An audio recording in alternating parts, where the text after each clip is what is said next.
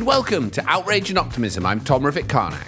This week, we extend to you an invitation to sit back and enjoy a special bonus episode introducing the brand new Arts and Ecology podcast brought to you by the Dartington Art School. Thanks for being here.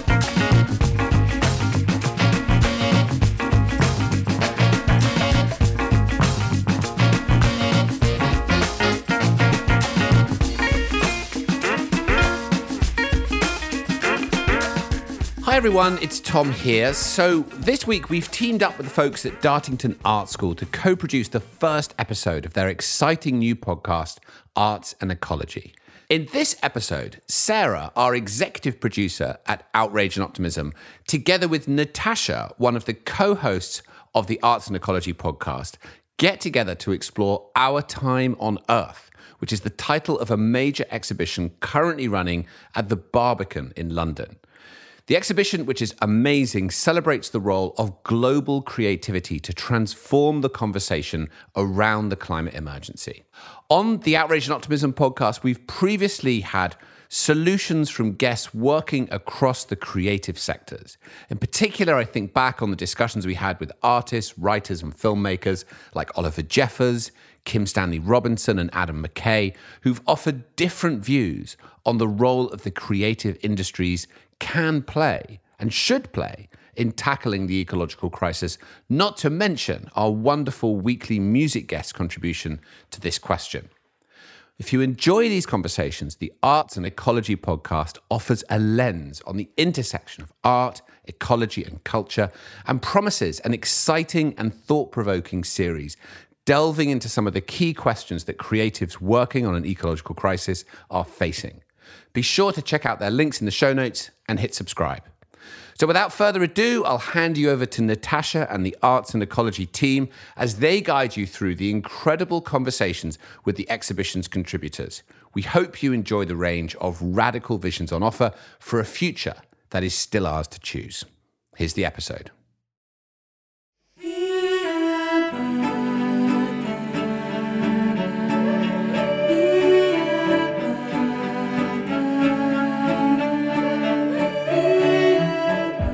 Welcome, listeners.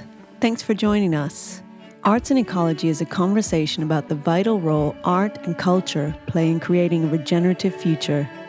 This week, we interview Caroline Till, a curator of the Barbican's Our Time on Earth exhibition. We also hear from artists and designers from the show. We hope you enjoy this episode. Thanks for listening.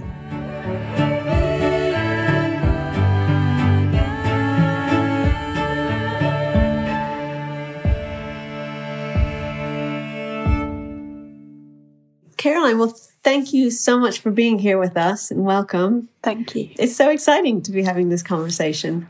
I usually start our interviews by talking about what your relationship with nature was like growing up as a child. I wonder if you could speak to that a bit. So I grew up in Hertfordshire, um, a relatively average kind of suburban uh, market town, I suppose. But my mum was a very avid gardener. You know, we didn't have a huge amount of outside space, but she always put in a lot of effort to it. There was particularly, I suppose, some of my earliest memories. There was a bit at the, the, end of the garden, which she always used to call the wild bit. So she would just leave it, sometimes plant, you know, wildflowers or let nature do its own thing.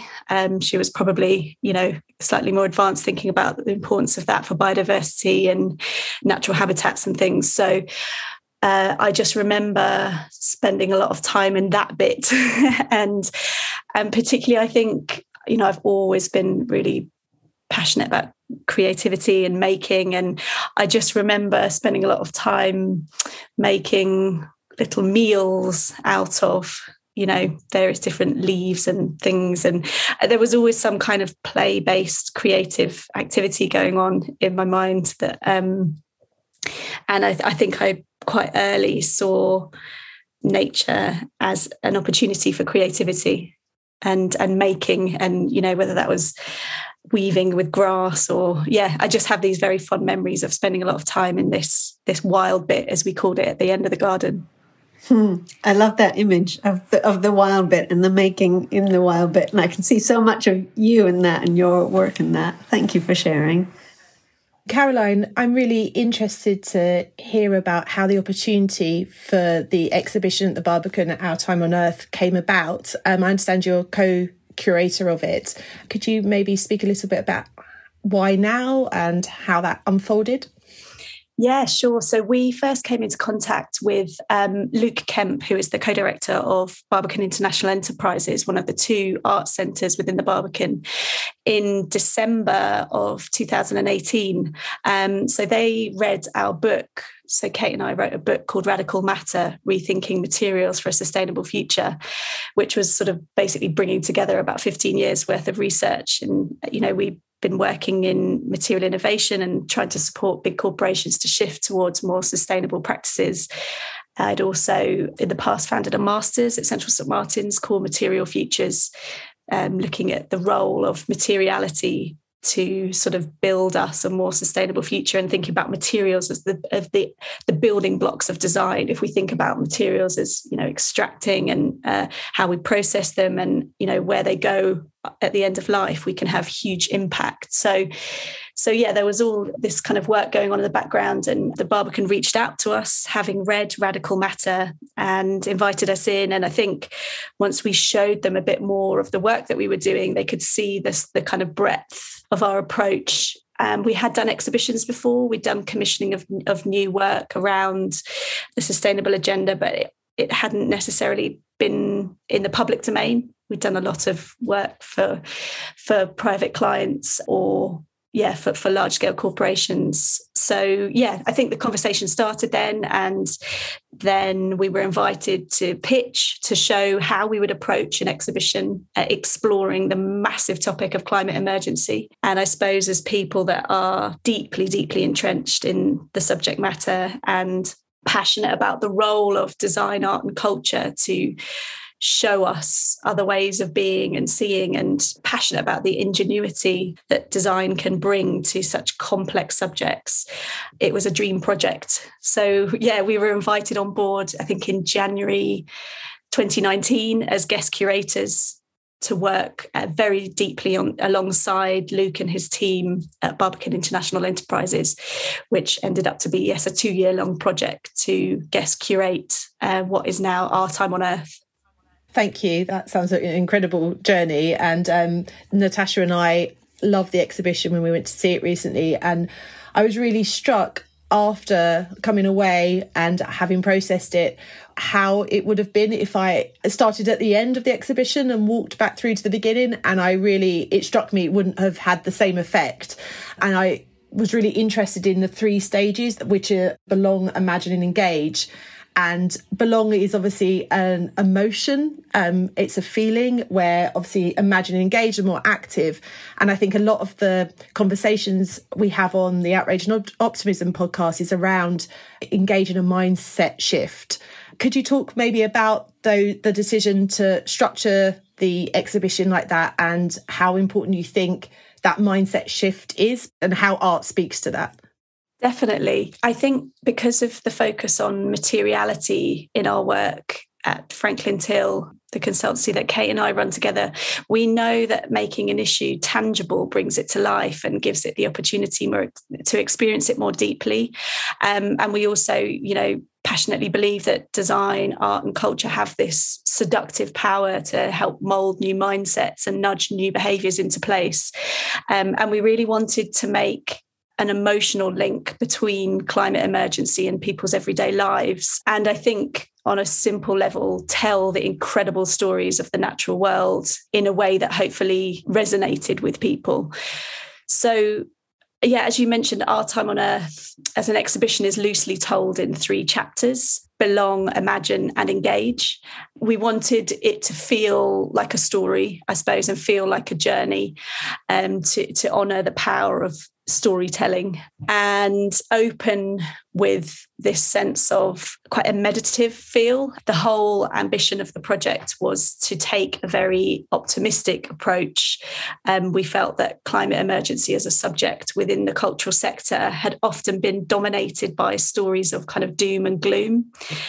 And often if you know we've been depicting the scale of the problem very well and obviously making things tangible and visual in that way you know is is powerful. But it feels that often that leaves us with this sense of of shame and you know then ultimately paralysis and you're a bit kind of you don't know what to do next. It's it's something i see in students time and time again that they almost realize that actually you know the best thing they could do is not get out of bed in the morning because you know ultimately then they're not going to be creating more. But um but we you know that's not where we wanted to begin. We wanted to open with awe basically to open with this sense of oh my goodness we're a living being within a living planet and isn't that just incredible? Yeah, so Belong is aiming to establish and explore our deep interconnectedness with other species and sort of trying to gently tease out our place in the biosphere. Uh, and it opens, we have this sort of antechamber. When you uh, uh, first enter the exhibition, there's just a space um, which is shrouded with fabric, with curtain, and there's an audio playing, which is uh, which was written by Andres Roberts, the founder of the Bioleadership um, Project and it's spoken by Speech Debelle, a British rapper, and it's inviting people to take a breath um, and sort of meditate almost on their connection as living beings within a living planet. And I think the words say breathe, and then you literally hear this kind of in, inhale, this slow inhalation and slow exhalation, and says breathe. Um, your breath comes from sea creatures and trees, just one breath shared by all living things. And I think when we gave the words that Andres wrote to Speech Debelle, um, she said something lovely. She said, "Oh, this needs to be said with a smile," which I thought was a really nice. You know, she she obviously kind of got what we were trying to achieve with those words.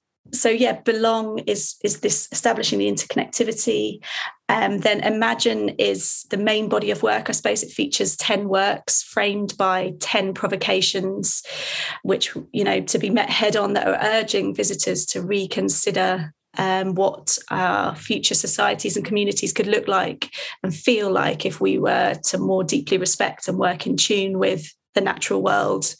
So that each frame by these provocations, for example, imagine a world in which um, clothing is biologically fabricated, imagine a world in which humans retreat, or imagine a world in which we cherish the soil on which our lives depend and they're all featuring often multidisciplinary collaborations. So, bringing together ecologists with uh, scientists, with digital creatives, with artists, with designers. So, really trying to show a sort of multitude of approaches and acknowledge that, you know, there is no kind of silver bullet.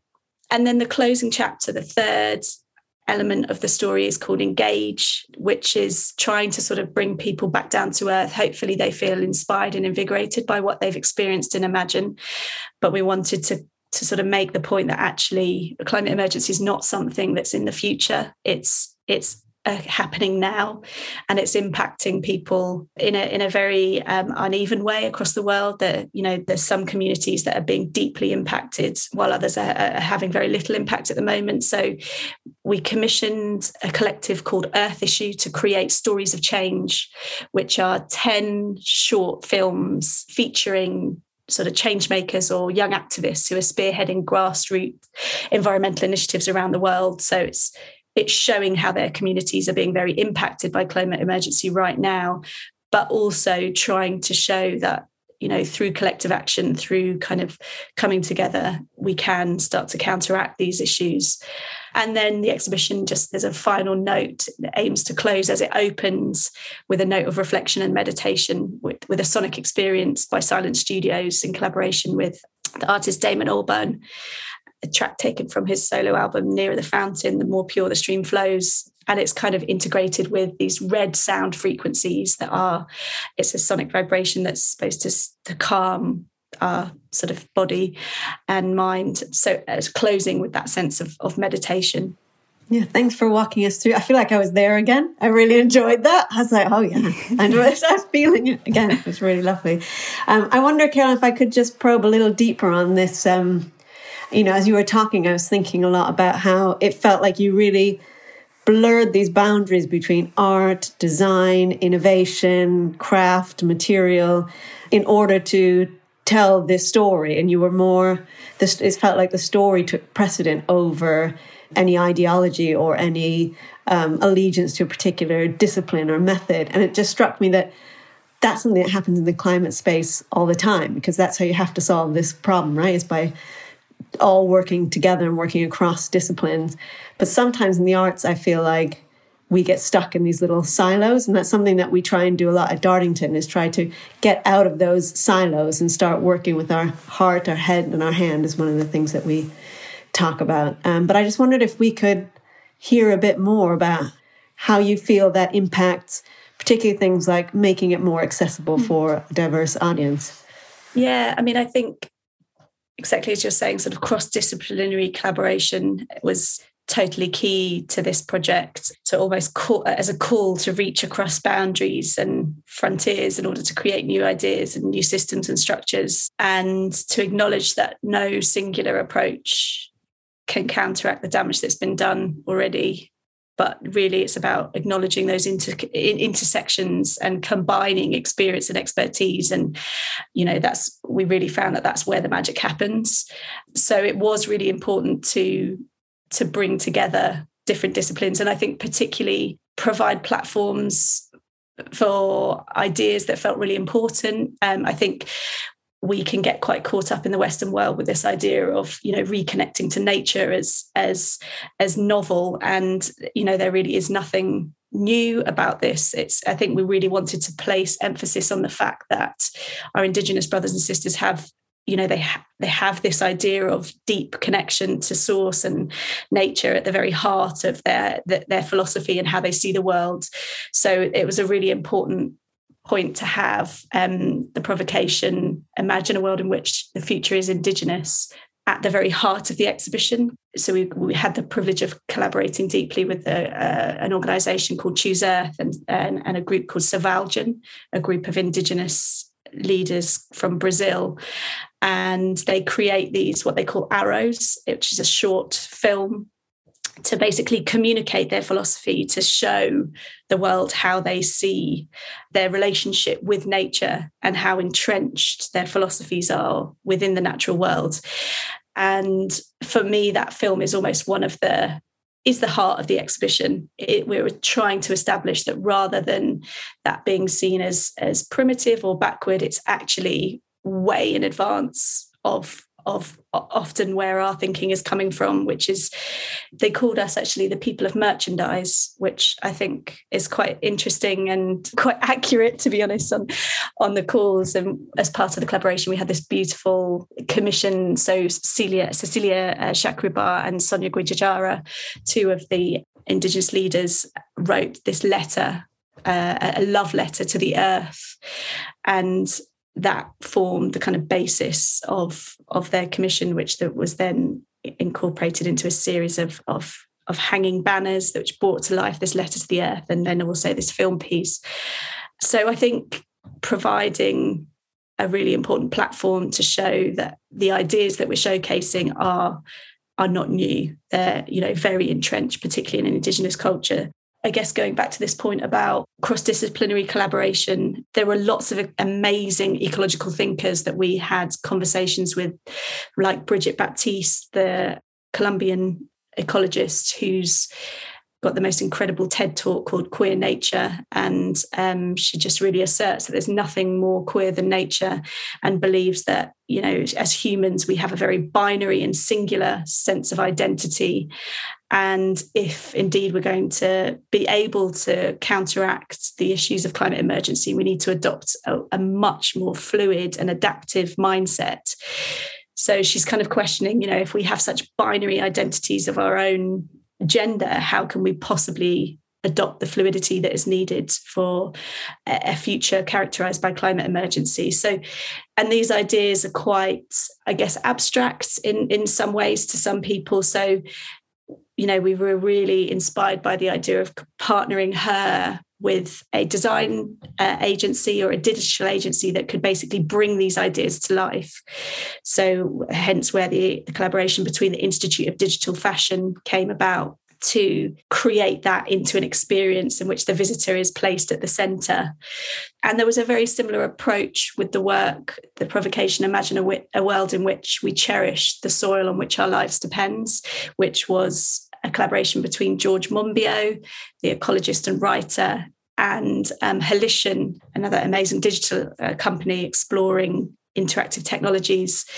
So, through sort of teasing out George's incredibly deep knowledge of, of the role of soil in our ecosystems, we could sort of bring that to life and again tell the story of that. So often these collaborations were about sort of telling those stories in ways as i said that place the visitor at the center so that you know they could they could hopefully become meaningful and inspiring and make these ideas a bit more tangible. Caroline i know we sort of talked around this a lot but i feel like um, there's something at the heart of the exhibition and the work that you do and the way you frame things which really is about an artist's response to an ecological crisis and taking the word artist, you know, really broadly.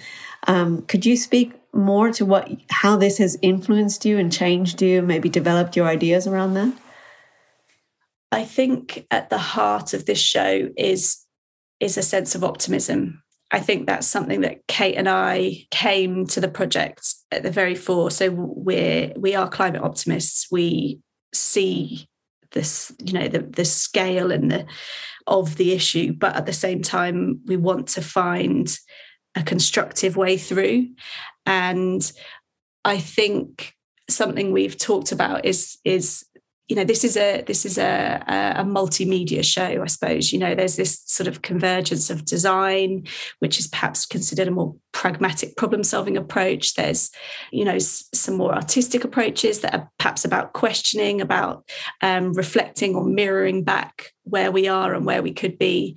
But i suppose with the commonality in a way between every single artist or designer d- depending on how they define themselves within this exhibition is that sense of that kind of root of, of optimism and wanting to use their discipline to help an audience to navigate, to ask new questions or difficult questions, to project ideas that that challenge us and that sort of shift us, you know, or shift our mindset I guess I think of the work of Joanna Macy, the incredible ecological sort of thinker and theorist. Um, we were talking about in the early stages her theory of the great turning, that she talks about that we are in this point of this could be the, the sort of greatest story of human history if we're able to sort of shift this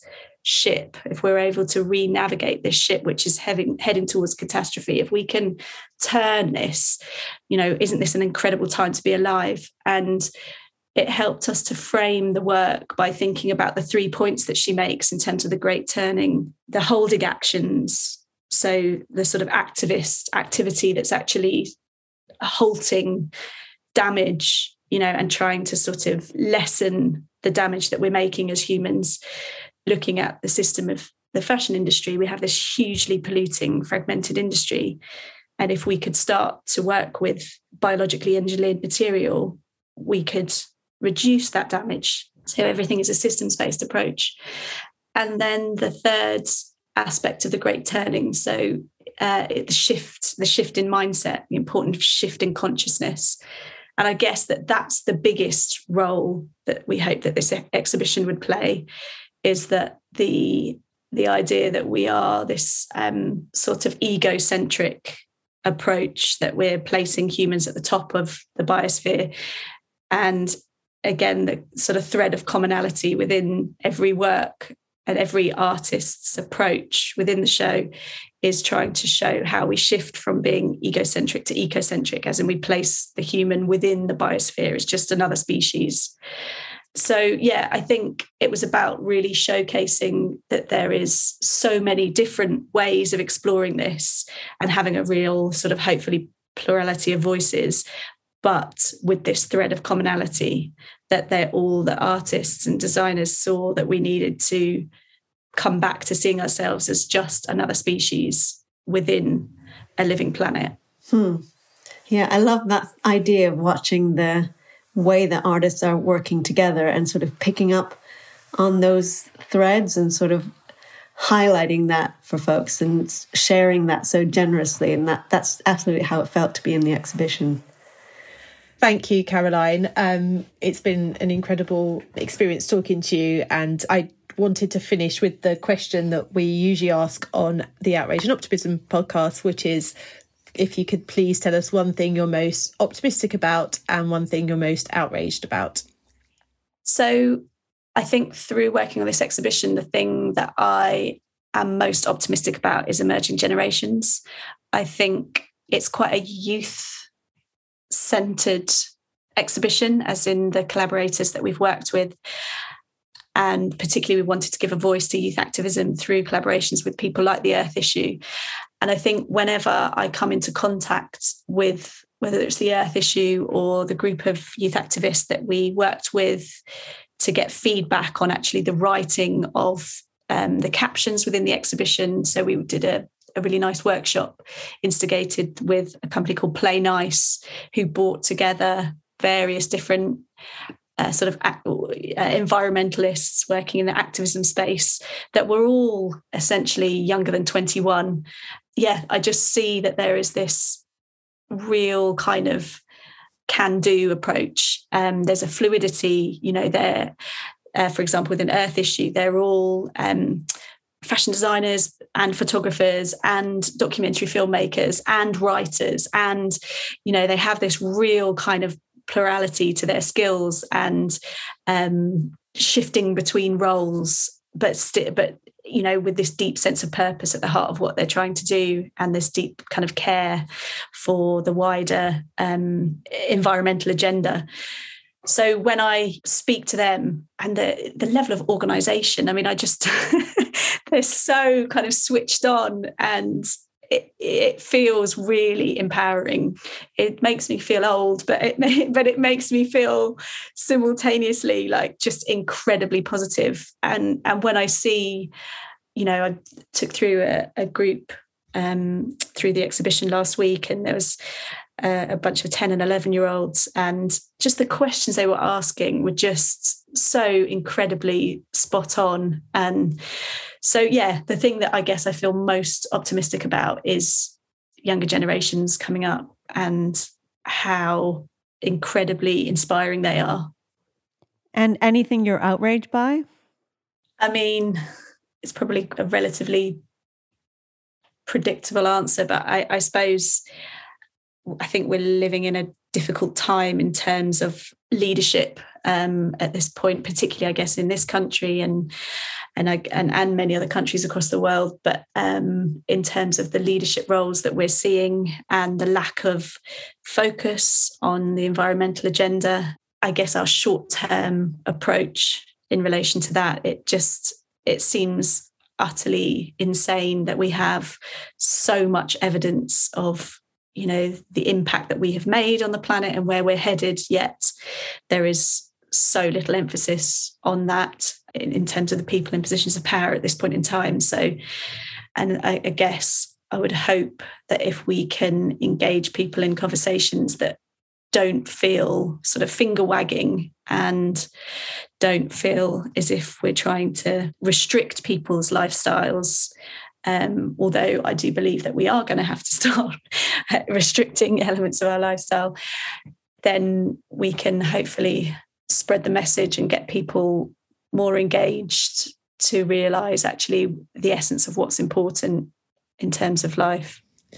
Thank you. And I, I think that's really important because I think, as well as there there probably is an element of like renunciation as as as you speak of, but it's also encouraging people to see what we could do. Like you know that struck me as part of your exhibition. That imagine is that yeah, for everything that we might have to reduce, like fossil fuels, we can imagine a world that is completely fueled by green energy and all the benefits that comes with that. So thank you. I think that's really important. Thank you, Caroline. It's been so it's been so exciting to talk to you and it's just been such an inspiring conversation. Pleasure. Thank you so much.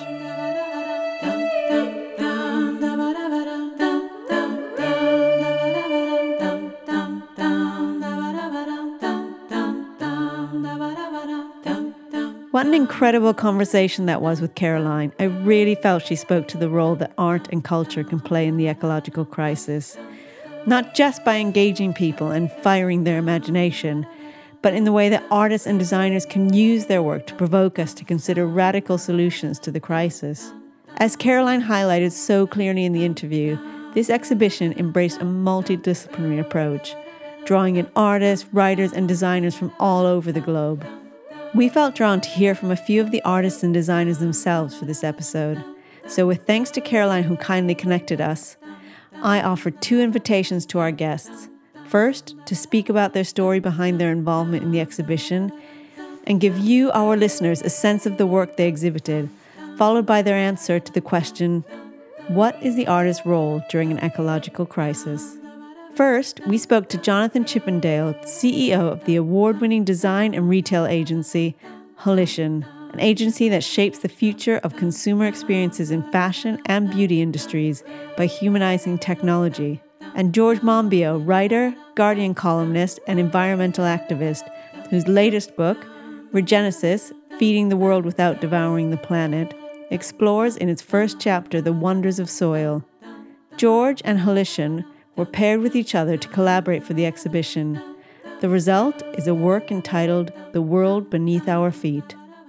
I've known Caroline Till uh, for so long that I can't actually remember when I first met her. So uh, a considerable period of time, but she she's she just became a thing uh, in in our professional life at, at Tillotson, um, and and so we've kept up over over the years. And and she just approached us and said she was creating an exhibition at the Barbican. Um, uh, around the notion of um, climate change and uh, attitudes towards ecology and would we want to collaborate? And I mean, it, it didn't take any time at all just to say a, a, wholeheartedly yes, absolutely. It's exactly the kind of thing that we want to do. And, and as a studio, um, you know, we're a commercial studio. We do a lot of work in the luxury space, the fashion space, uh, and the art space.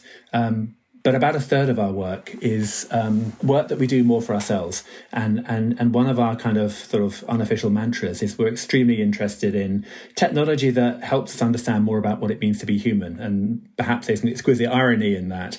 Um, but, but, but it's a large chunk of the work that we do uh, uh, for organizations around uh, dementia or um, refugees or uh, mental health, things around those, things that are topics that are big uh, topics where perhaps technology can uh, help communicate a narrative. And Caroline's initial role was to sort of match us up with with someone to collaborate with because collaboration was a very big part of this exhibition. And she introduced us to George, and and so a lot of the initial conversations that that I had with George were really just listening, um, just peeling, putting my ears back and just hearing what he had to say, and, and then just seeing whether I could find a kind of in um, something that we could communicate. And and I mean, uh, uh, George's mind and his passion and his enthusiasm t- takes takes you on these extraordinary kind of uh, elongated arcs, um, which start very much in the, the, micro. We had we had lots of conversations about soil composition, life in soil,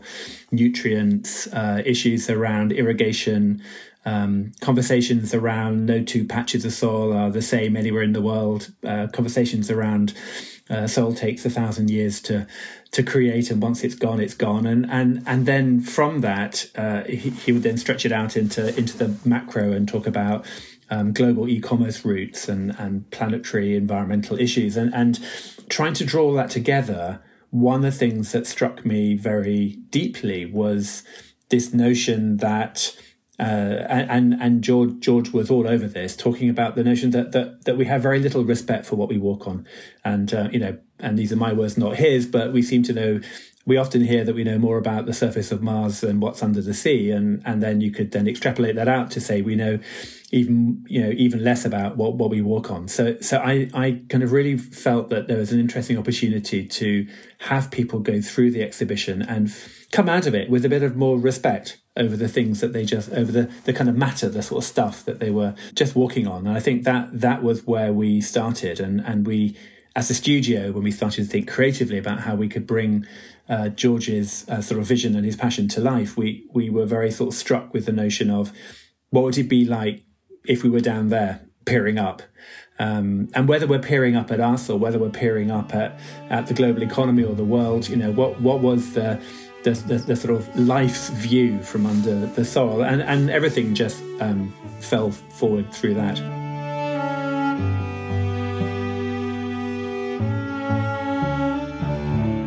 I've become a bit of a soil evangelist. Um, I see it as perhaps our most wonderful and certainly our most neglected ecosystem. I mean, soil is just incredible. It's it's astonishing what's going on beneath our feet.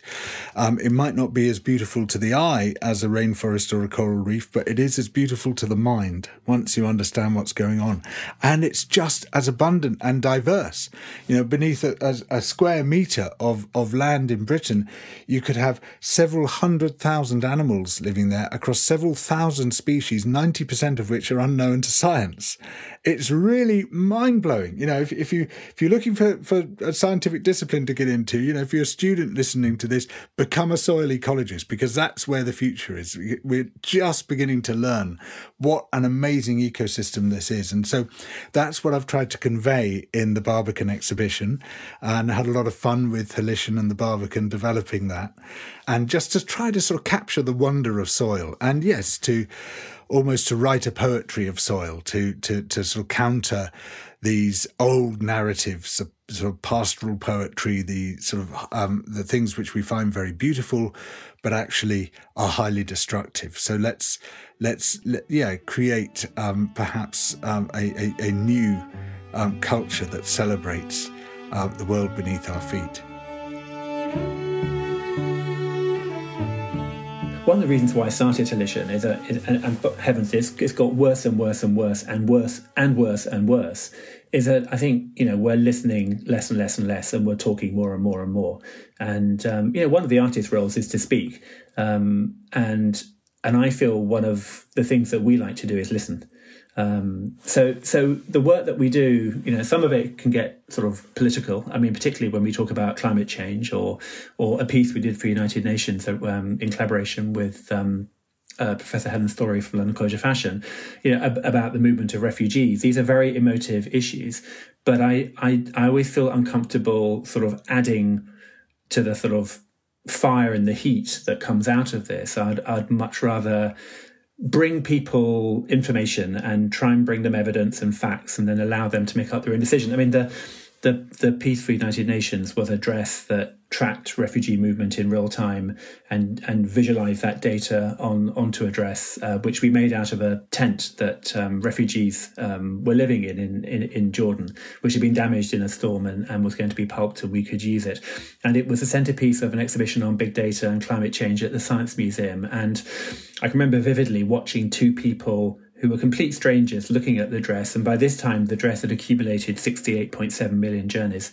And one person saw it as evidence of uh, a kind of need for barriers and borders and controls, you know, uh, huge amounts, an, an, exodus coming towards us. Someone else saw it from completely the opposite way, which was, um, you know, we have a, a, an obligation as human beings to help our fellow humans. And, and I think that's kind of what we try and do. We don't want to drive a narrative. We want to support other people's narratives and allow them to take their own views. So that's in some ways the approach that we took with this. We wanted to tell a story. Um, we didn't want to put a, a, nuance on it. We didn't want it to be too apocalyptic. We didn't want it to be overtly positive either. Um, we just wanted it to be kind of as it is, and then people can make up their own minds about it it probably means it probably means that, that we're not quite as comf- comfortable in our role as an artist as perhaps other other people are. But yeah, we, one of the things that one of the ways we operate in, in this agency is, is one of my um, sort of strategy team has a PhD in in museology and particularly in that notion of how do you get information to people in a place where they're not expecting te- technology. So you know, in your front room, you have a TV, you know what it's going to be, you you um, turn it on, you know how to use it. But but if you stumble across technology, for example, at a museum or at an exhibition or in the high street or at a library or, or, or anywhere, and you're not expecting it, people often back away from it because they don't know how to use it or what the benefits are. So how do you engage? How do you use technology? How do you hide technology, and then and by that, if you can bring them to you, how do you tell that story? And the story can be simple, but it's got to be. I think it's got to be narrated in a way that is uh, attractive and amenable. Um, otherwise, I think people drop off quite quite quick quickly. So, so in our piece with George, we tried to use humour in many ways, um, uh, ambient beauty and humour, and and and tried to bring some of the creatures that live beneath our, our feet, try to give them characters and personalities, and again, it was all about that respect. And if you like or smile at something, you're less likely to tread all over it. And I think those kind of things were, were, were, very much in our in our minds. When we talk about climate change, it's important, and I'm not I'm not denigrating the issue. It's it's so serious uh, and it's so important that that that actually it can overwhelm you and consume you. Um, we won't we won't change people's attitudes like in a heartbeat at an exhibition. It's it's a cumulative journey um, of incremental steps to, to to get the planetary population to that point hopefully what we've tried to do is is just get them half a step forward. Our next guests are Anab Jain and Jon Ardern, who in 2009 founded Superflux, an award winning experimental design agency that creates visceral experiences that bring future possibilities into the present. At the end of the interview, John references the sound piece that accompanies their exhibition piece, Refuge for Resurgence, which they have kindly allowed us to play a clip from. Please check out the links in the show notes to enjoy the full version. Hi, I'm John. Uh, hi, I'm Anab. Refuge for Resurgence is a multi species banquet um, that we say set at a different time on our planet. Uh, it is uh, set as a lavish banquet. A table is set, and there are 14 seats around the table, and uh, there is a seat for two adult humans and a human child, and then there are seats for many other species. So there is a seat for a boar, and a seat for a snake, and a seat for a rat, and a pigeon, and a mushroom, a, a wasp, a raven. Essentially, each table setting we've we've designed not just the seating and the stools or the kind of positions but which these species will occupy along with the humans but also design um, the plates that tell the story of the journey from human-led anthropocentric destruction towards an ecological resurgence. And then there is cutlery for each species where the humans offer food to these species.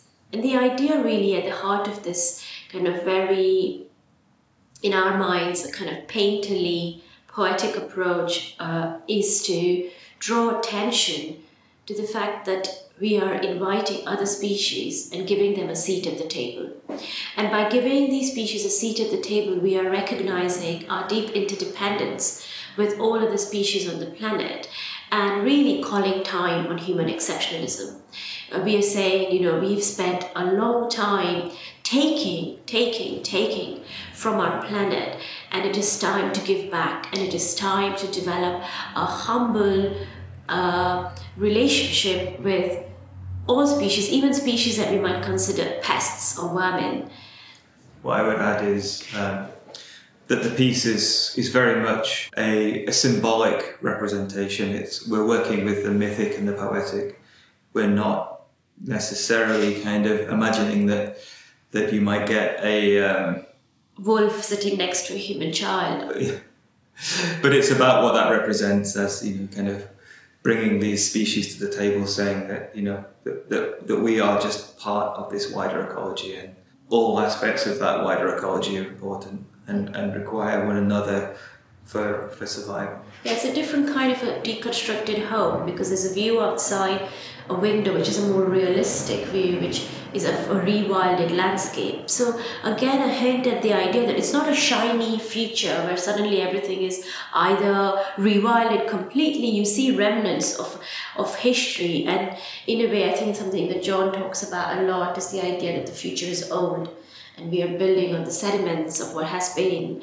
But really, can we recognize that we are ecologically, emotionally, and economically entangled with all other species on the planet? And if we want to move to a place where we are uh, really able to tackle and navigate the ecological crisis, we are going to have to first recognize this very important thing that we that the earth loves us back as much as we love the earth. And if we develop this kind of mutual relationship we will start caring for other species and once we start caring then we'll want to do something about it. And then we'll be able to act from that place of care and humility um, and, and in love for our planet. And i really think that's such an important shift in, in mind in our mindset. And we even created a sort of manifesto that invites people to move from a human to a more than human perspective. So the role that we see ourselves taking with this work is um, it's really giving a, an intimate an intimate experience of, of what it might mean to to see the world differently and to see our part, see ourselves as, as one part within this wider ecology. Um, uh, and to give, yeah, just to give that form to say this is this is a manifestation of a of a change of mind and a change of heart. And I think that speaks to potentially one of the more powerful roles that that the artists can take within the within our current time is the kind of the translation of science but also the translation of kind of, of more intangible, feeling based intuitions about our relationship with, with the wider world and giving that form and giving that an experience. And I think that this obviously the science is, is super important and is very scary, but I think that often it remains abstract to people. It's, it's very easy to, to ignore a, a graph and to kind of say, well, that's just numbers and, and lines plotted, unless you're like deeply embedded in that world. I don't think it necessarily kind of touches the, the human soul in the same way that a piece of art or a piece of poetry or music can. And I think that's what's really necessary in this time is a change of heart and is a change in the way that we see ourselves and the way that we see the world. I think that you know all the kind of regulations and scientific predictions won't amount to much if we don't fundamentally change the way that we see our relationship with the world. We'll just kind of we'll just find other loopholes in. You know, you might have a regulation that says that you can't emit X amount of carbon, but if you still have a, an extractive mindset and if you still see humans as superior to all other species on the planet and they're just being a resource to be extracted, then we'll still we'll just recreate the same problems. I, I mean, I would only add that you know um, we've done some research as well, and we've been looking at how the how our minds and bodies work in an embodied way. Like a lot of current scientific information is presented in a very rational way, and we've seen that a lot of that is not working. So the instruments or the tools we have, conceptual tools we have to address these challenges are not falling short in some way and that's perhaps because our way of our relation relating to each other relating to the planet relating to our rivers and mountains and trees and bees and butterflies is at an emotional and an embodied level. And we strongly believe that our artistic practices can foreground the beauty of these relationships. And and therefore uh, uh, kind of create in us a sense of responsibility and a sense of wanting to leave something for future generations. And and I, I think we have I, actually think of our artistic practice has a sort of sort of a strong responsibility that we have we have this we have these tools we have trained and, and learned to use these different mediums and i think we have an opportunity to really use that responsibility to affect change at a very fundamental level. We do, as artists and designers, we have we are trained in communicating in this kind of very uh, much more visceral and direct way, and that affords a certain power. And I think, given the urgency of the times, that requires us to use those tools. We should respect that responsibility. One of the other things that that, that the audience would experience when they come into the uh, space is a sound piece, and part of that that soundscape is a, uh, a, something that's that depending on how we feel, we either call it a poem or a prayer, but it's something like a reimagined um, kind of Lord's Prayer as you sit down at the table, and, and in that it's a, it's a kind of almost a love poem to the earth and to our place within the earth.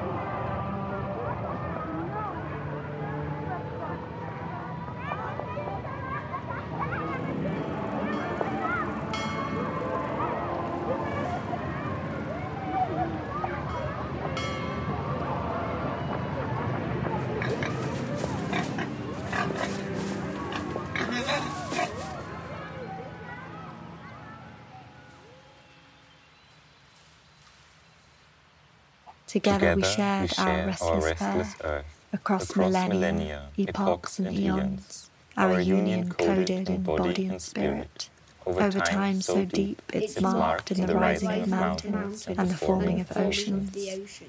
But with the churning of the seas and the slow drift of tectonic plates, some of us fractured our sublime union, with ravenous greed and mindless extraction, with frightening desire for power and control, with an arrogant disregard for the bonds that sustain us. But the earth never forgot our sacred bond, calling us back when we were lost, reminding us of our timeless love rising in the grey rock of snow-capped mountains and moving in the flutter of the blue monarch's wings. A love etched in the rings of every tree that has ever graced our restless earth. Now, once again, this vast love calls us home to sit once more with humility and respect at the table of our kinship, at the table of our shared purpose at the table, at the table of our shared tales, to sit, to sit together in the acknowledgement that we are one with the eternal dance of our restless earth. Our forms changing in unison with one another, in unison with the changing climate and drifting continents, a dance of life, ebbing and flowing across time.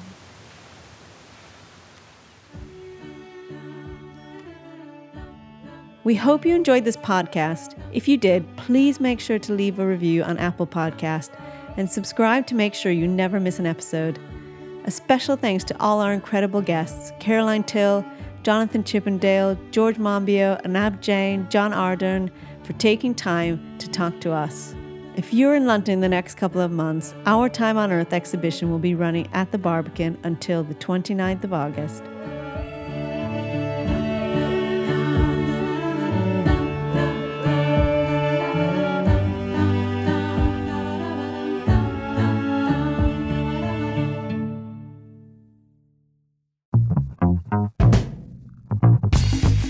Hello, Outrage and Optimism listeners. This is Clay, producer of Outrage and Optimism. Thank you for joining us this week as we shared the first episode of the Arts and Ecology podcast we co produced with the Dartington Art School. Thanks for joining us. So, Natasha gave a thank you to everyone involved, but I've been missing doing the credits the past couple weeks, and I feel like I just gotta say something. So, I did want to give a shout out to both Sarah Thomas, our executive producer, for recording these interviews for this episode, editing this podcast episode, and of course, thank you to Natasha Rivett-Carnac and the Arts and Ecology team for creating the Arts and Ecology podcast, which is now available on Apple Podcasts and Spotify and other places. So go hit subscribe and follow. And for allowing us the opportunity to share this episode with our listeners. Oh, and regular listeners might recognize Natasha's last name because Natasha and Tom have been married for 15 years. The more you know. Shout out to the Dartington Art School. What a cool place. Um, if you're interested in radical visions of a future we might choose, which, if you're listening to me talk right now, chances are pretty high, go to the show notes to connect with them, give them a follow. Everything to click and connect is in the show notes. Right there. We are so privileged to have listeners in over 150 countries for this podcast. And if you're thinking, okay, I can't make it to London to go visit the exhibition at the Barbican, but I want to check it out, there is an opportunity for you to check out some of the art at barbican.org.uk. Right from a phone or a computer or at home on an internet device. Uh, do yourself a favor. Check out our time on Earth again at barbican.org.uk. There's a link in the show notes I have for you there. And if you can, check it out on a larger screen, something bigger than your phone. You know, we kind of normalize looking at things on our phones, and this art deserves as much space for you to experience it as you can give it. So go check it out, dive in, listen, watch, look, enjoy.